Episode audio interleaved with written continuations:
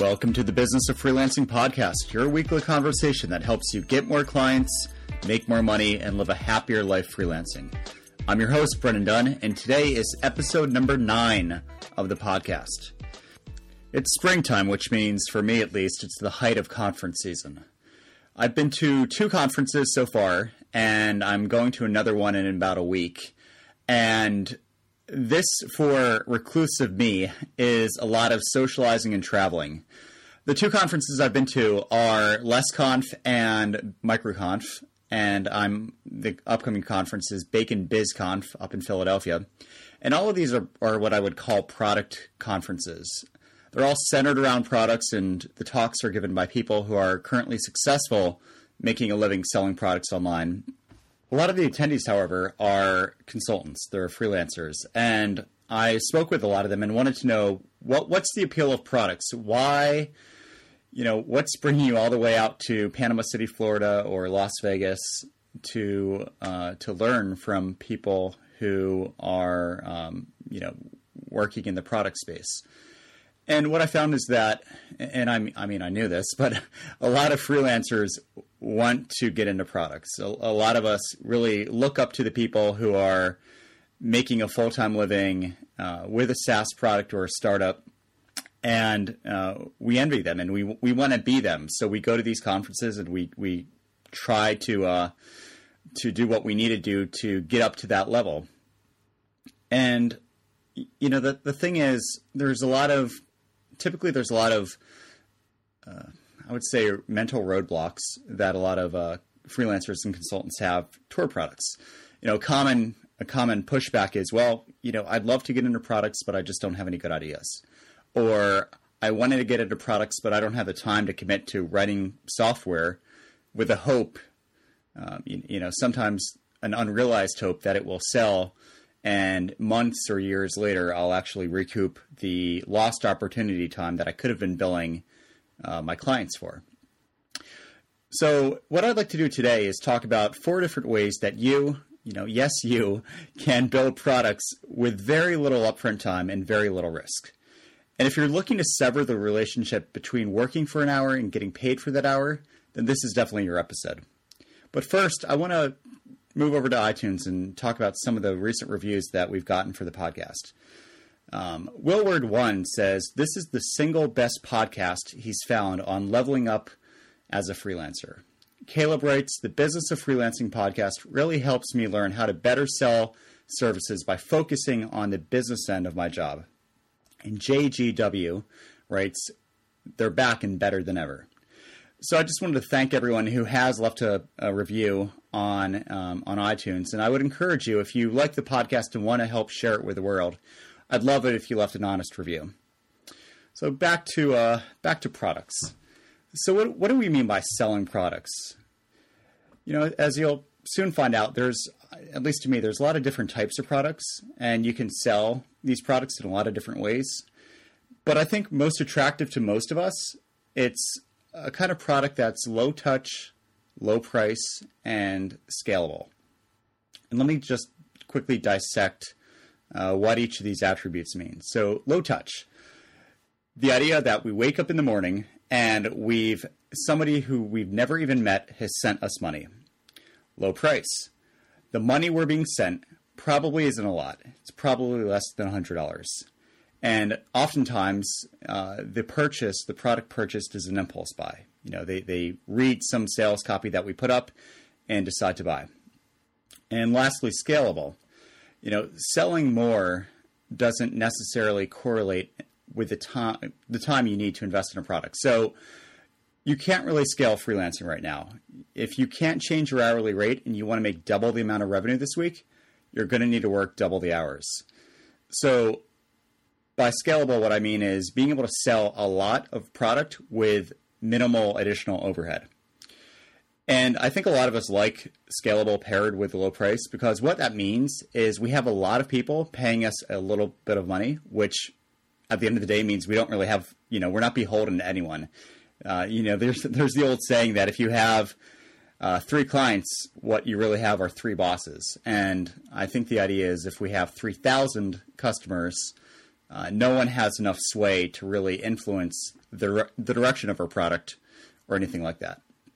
And a, a actually a really good example of this is I forgot where I heard it from them, but um, I think 37 Signals once said how they have quite a few different Fortune 500s who use uh, Basecamp and their other products. But these Fortune 500s buy the same plans as the rest of us and they pay the same amount.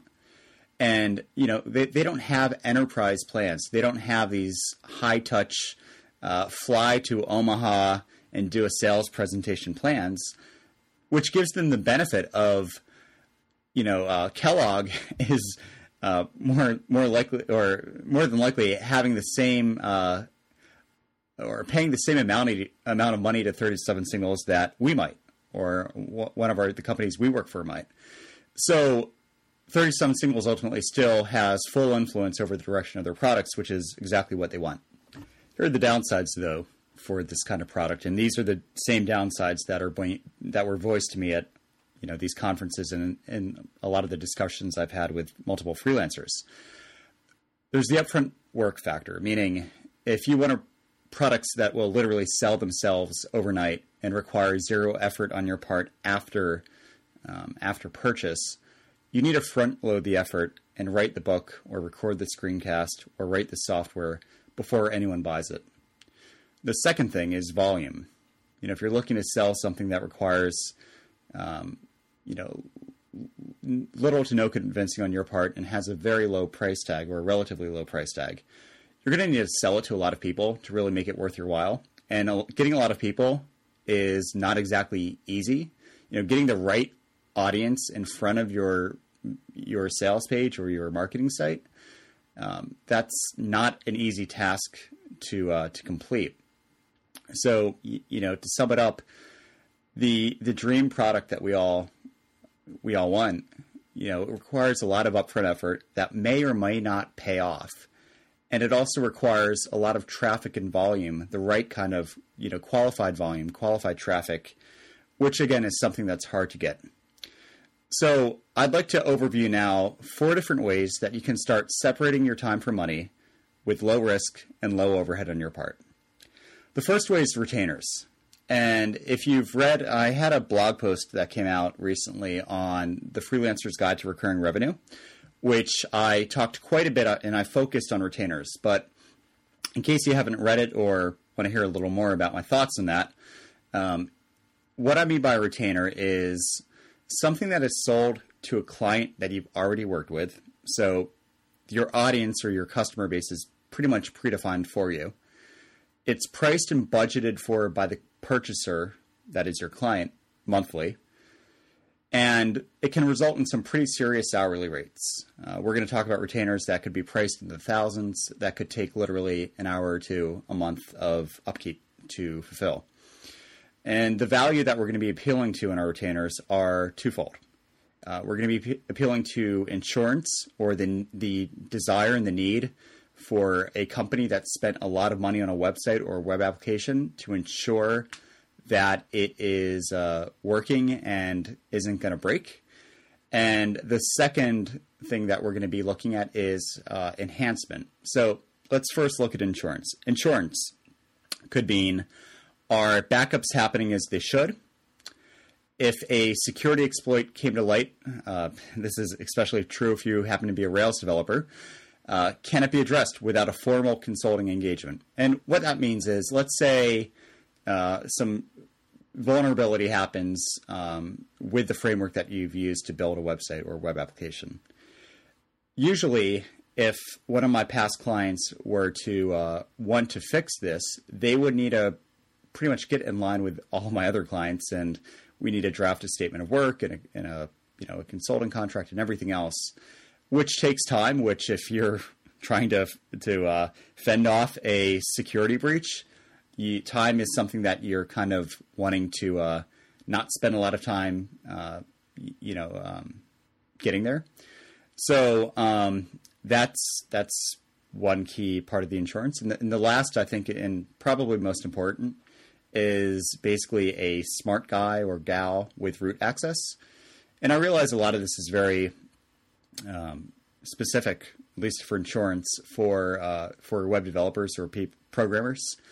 But um, you know, just just knowing that, I mean, if you're a designer, just replace uh, smart guy or girl with root access with smart guy or girl with FTP access.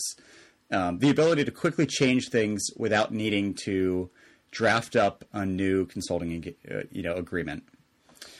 The second value that we're appealing to is enhancement. So if you've ever done any sort of website or web application or uh, mobile application that's used by the public and the usage of that product impacts the bottom line of your client, there's going to be room for optimization. And what I mean by optimization is collecting data, collecting usage data, testing assumptions based off that data, and rolling the winning tests back into the product. So my last master class, one of the students is a guy up in Vancouver, I believe, named Ilya. And Ilya's built a lot of websites for wellness and different therapy clinics. And in talking with him, we found out that the patient, the value of a patient in a bed for one of these clinics is upwards of thirty thousand dollars. This means that the the worth of a lead for a company like this, it's pretty high. I'm not positive, but I'm I'm willing to bet it's somewhere in the five figures. Meaning, what is the impact for a wellness clinic if Ilya can progressively enhance their website to deliver maybe an extra lead each month or two leads each month? That's worth a lot. And that's exactly what I mean by a an enhancement um, uh, component of your of your monthly retainer. I mean, this could include a lot of different things. This could mean split testing sales copy on a website, uh, managing AdWords campaigns, and um, you know, testing out variations until you find the ideal campaign that drives the most business for the lowest amount of uh, uh, cost. Um, it could mean tracking application usage over time and developing better workflows as a result. So if you're building a, um, a product or a web app for somebody, you know, chances are the way that you have onboarding or initial setup happening aren't ideal, and you can learn a lot as people sign up for your the product and ultimately either stick around or cancel. Um, this is all stuff that takes time and data, and this is all something that um, you can you can sell to your clients as a um, as a hybrid or or an exclusive either insurance or um, enhancement value add to their business. The second kind of product that I'd like to talk about is a seminar or a webinar. So if you've read my book, The Blueprint, or just heard me talking in any way, um, you know I've mentioned that I think free seminars are a great way to generate leads. But what's keeping you from charging uh, for for one of these seminars? You know, let's face it, you're probably technical and a lot of your clients aren't technical. And the reason we're hired by clients is to apply that technical knowledge to a, a specific business problem. But, you know, to the left of applying technical knowledge to a problem is talking or teaching about that knowledge and empowering people to act on that knowledge. So if you think about it, let's let's say you make I don't know, apps for the iPhone or Android you probably know a lot more than the average Joe on the street about the landscape of the App Store, you know, the winners, the losers, and why the winners win. You know, that's knowledge that you've you've accumulated through research and really direct immersion in that in that field. And your knowledge about that could uh, you know, help somebody decide is it the right thing for their business to create a mobile app? Um, this is something again that you can offer an online or in-person workshop where you can, um, at scale, consult people on the landscape of iOS or the landscape of the Android store. Um, to find people, you can reach out to your past clients and try to sell them on one of these seminars. Um, you could also ask them to, you know, spread the word and talk to other uh, or recommend you to other business owners. Um, but frankly, my preferred method would be to give out almost like a freebie or a superficial uh, teaser webinar you know, it doesn't need to be live. It can be live the first time, and then you just record it and um, embed it on your on a on a single page landing page for your webinar or seminar. And what this will do is establish that you know what you're doing, and you know it really serves as a lead up to a paid workshop. And if you think about it, um, say you get ten people paying, uh, keep it low, say two hundred. You know that's two thousand dollars for uh, a workshop, and if you're keeping it, let's say two to three hours, that I'm willing to bet is a much higher rate. I mean, you're looking at a close to a thousand dollar an hour rate um, for delivering value at scale or at a limited scale. I mean, by scale, I mean, you know, potentially just a handful of people. But it doesn't matter because ultimately it's an example of a product that is repeatable. You know, you could have another one the next month and then the next month, and um, you could you could really establish a a side revenue stream um, if you can you know build up enough sustained interest in this product. Uh, next would be a newsletter. So the thing about the seminars and webinars is they tend to be one-offs.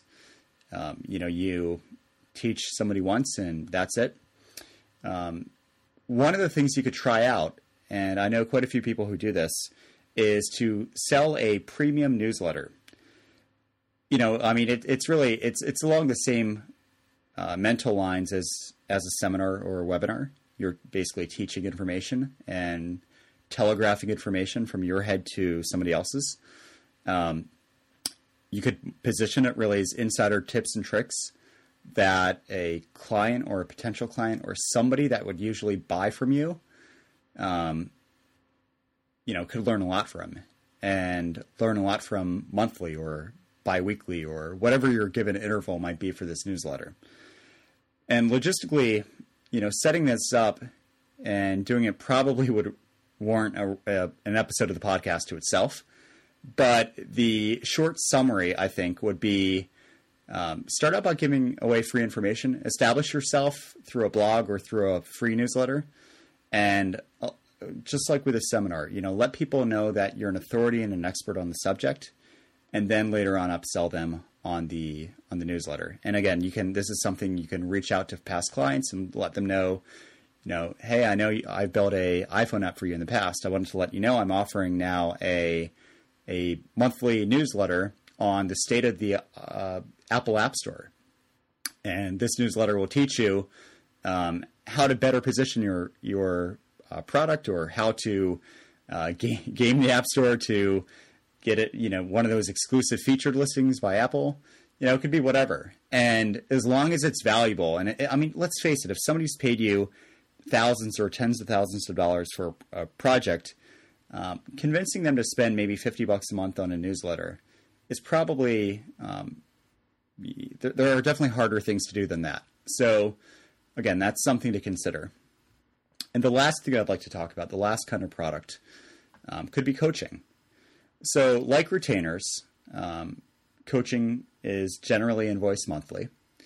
And but instead of doing anything technical, instead of providing uh, continuous enhancement, which means touching a product and touching code and, and everything else, um, what you'll be doing uh, with coaching is uh, helping past clients or maybe even people you've never worked with before um, figure out and act on the direction that they should be taking their business next. So, once again, you know an industry, um, you have knowledge that they probably do not have. You know, they have uh, business knowledge in, in the industry they work in.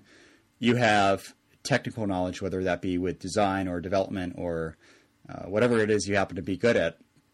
And it's your job as a coach to um, take your industry expertise and apply it on top of um, your client's business and come up with, uh, you know, a, really a plan of action. And keep in mind, this plan of action could involve hiring you again or hiring you for the first time to write code or design or whatnot. So, um, you know, really with coaching, what you're doing is you're helping people make informed decisions. And I think most importantly, you're keeping them accountable. You know, if you're if you're a developer and you work with, uh, let's say, single founder or small, you know, software companies. People hire you to build their app from scratch, and you build it, and they they kind of run it, right? Um, the the positioning or the value proposition, I think, for a coaching arrangement could be as simple as I will be your uh, your uh, flexible part time CTO. You know, I will help you um, look at the changes in, in, in, the landscape or look at what's currently happening happening with your business and let's figure out what this means for you, what this means for your future, and um, what you can do to to act on this information. So these are really, I think, the the four things that I came up with that I think um, most of us can act, can actually implement pretty quickly. Um, it doesn't really require really any upfront work for you to come up with a retainer or a coaching uh, plan with a client.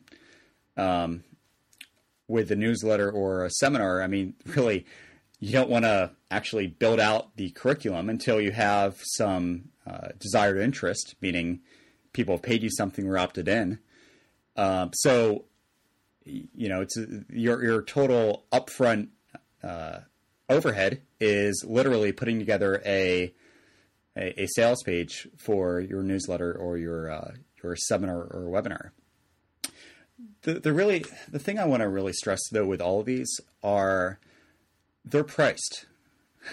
they're not billed. And what I mean by that is if you are a a freelancer and you're selling your time. What you're really doing is you're working. Let's say you work 10 hours, you're invoicing, meaning you're billing for that 10 hours, and then you're getting paid for that 10 hours. With pricing, you're able to set a, a standard, ideally a subscription price on some value, and that value is delivered in the form of a of a product. You know, it acts like a product, it looks like a product, it's delivered as a product, and um, I mean, th- this is just, uh, I think if you want to get into, you know, quote unquote, real products, you know, selling software, um, building a SaaS, uh, writing an ebook, selling that ebook, and everything. I mean, I, this this is lesson the experience you'll get from this will dramatically influence your ability to price and sell these future future uh, you know low touch low price, highly scalable products. Um, so again, I mean, if you're looking for recurring revenue or you're looking for to dabble in uh, getting out of the that kind of binding arrangement you might be in of you selling your time for money, I, would strongly consider uh, looking at the four of these, especially the first one, retainers. I mean, they're really a no-brainer. A lot of businesses are used to paying and budgeting for some sort of monthly service charge. And um, I just think a lot of us we we think of these our projects as uh, either done or not done. And when it's not done, we're working on it actively, and then we complete it and we hand it over, and that's it. Um, the, the the lifetime value of a client of ours can go up substantially by getting them to pay us, you know, three to four figures a month on a retainer. You know, if you get ten of these, let's say you get 10 people paying you $1,000 a month. There's, for most of us, that's our income. That's, we can budget off of that. We can live a very nice life off of that.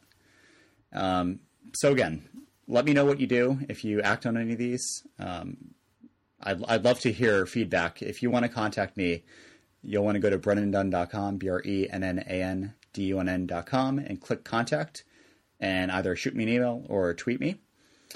But um, again, I, I, really hope you get something out of this, and I'd love to hear that uh, somebody or or some people, multiple people, act on this and uh, act on it successfully.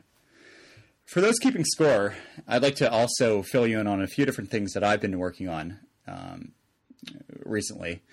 I've been making a few major updates, you know, major, major updates to my last product, the Blueprint. Um, I'm going to be pushing out new interviews, uh, new screencasts, and also some new templates pretty shortly. So if you've bought, uh, specifically if you've bought either the, the two upper tier offerings, um, expect some uh, some activity around that uh, pretty shortly. I've also broke ground on my next book.